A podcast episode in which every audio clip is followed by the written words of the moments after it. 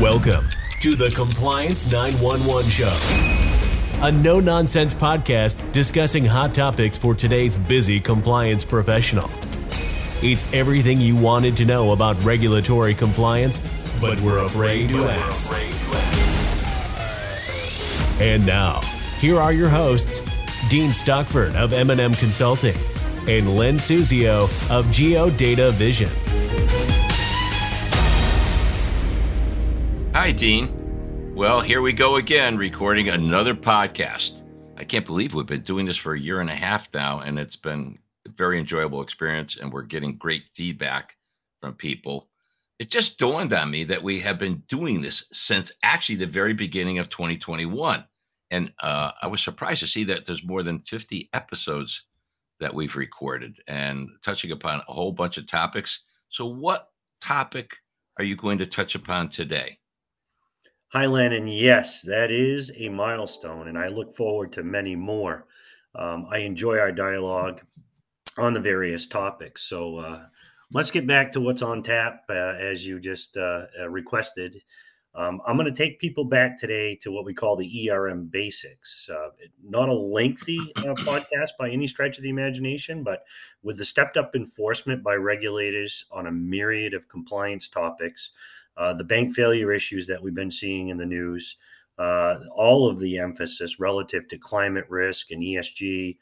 And I hate to say the political pressures, uh, mm. you know, all of this is going to put or place additional pressure on enterprise risk management overall.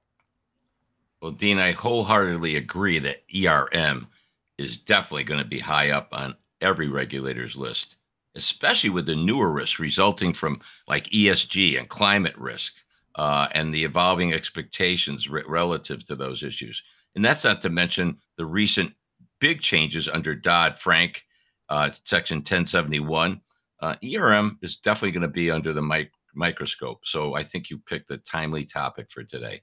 I totally agree. And in my opinion, all regulatory eyes are focused on enterprise risk management.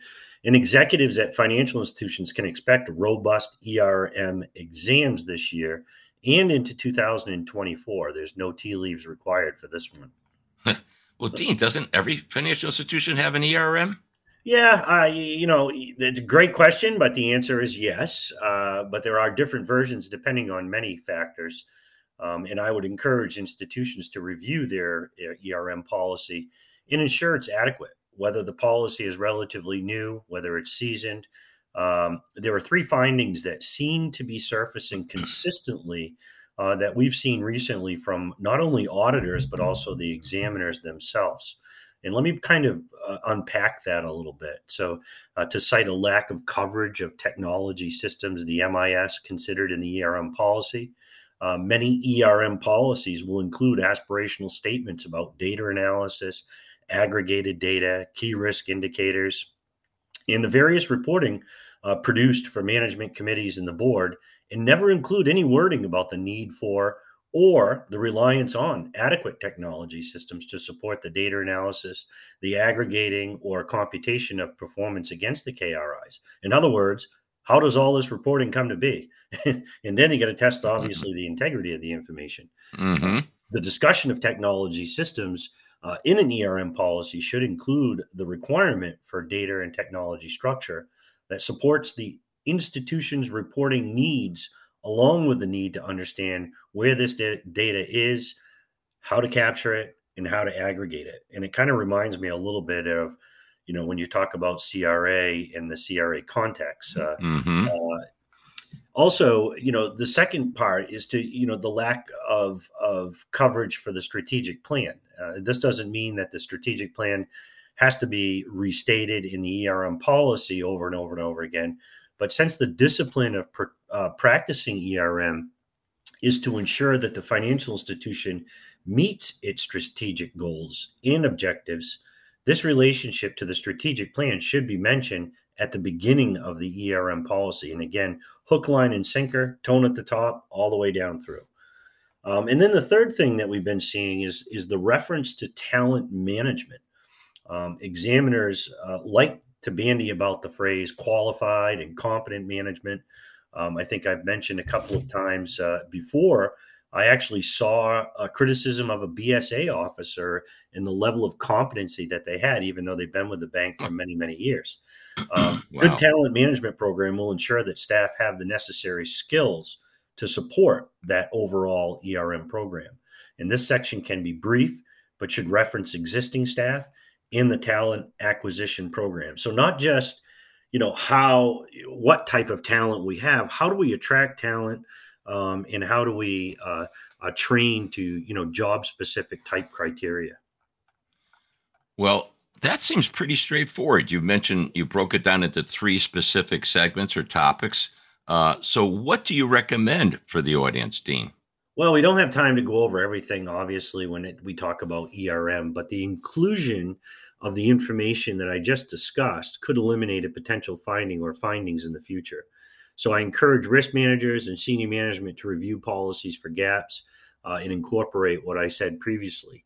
The things that we're seeing, Len, is it, it, there seems to be a detachment. Uh, everybody gets busy, and and you know they're focused or they hone in on one specific area. Um, lately, I've been hearing a lot about compliance management systems. Well, that's all great, and I'm very you know encouraged by that. But then, how does that play into their overall enterprise risk management? If you have multitude of divisions, if you have other subsidiaries, are those doing uh, you know are those part of that compliance management system or or part of your overall enterprise risk program? So mm-hmm. you know I, I, just i think these basics or these reminders um, are are uh, certainly helpful to clients uh, to identify those types of gaps before the regulators come in. And nail you on the three things that i just talked about well, Dean, I love it when you break it down and make it simple, basically. And I, you know, breaking this down into three major areas, I think helps people digest the message that you're conveying, which is really critical. ERM is definitely a growing importance uh, in the regulatory community, and bankers are going to see more and more of that in their forthcoming exams. So, this has been a great and timely topic, and I'm certain our audience appreciates all your suggestions. This is Len Suzio from GeoDataVision. And this is Dean Stockford from M&M Consulting saying thank you for listening to today's topic. Please let us know of any additional topics you'd like to hear in future episodes. Thanks for listening to the Compliance 911 Show. If you like the podcast, be sure to subscribe so you don't miss an episode. While you're at it, please give us a like and review to help others find the show. As always, links are in the show notes, and you can always find us online at compliance911show.com. Follow M&M Consulting and GeoDataVision on LinkedIn for all the latest news and information on compliance hot topics.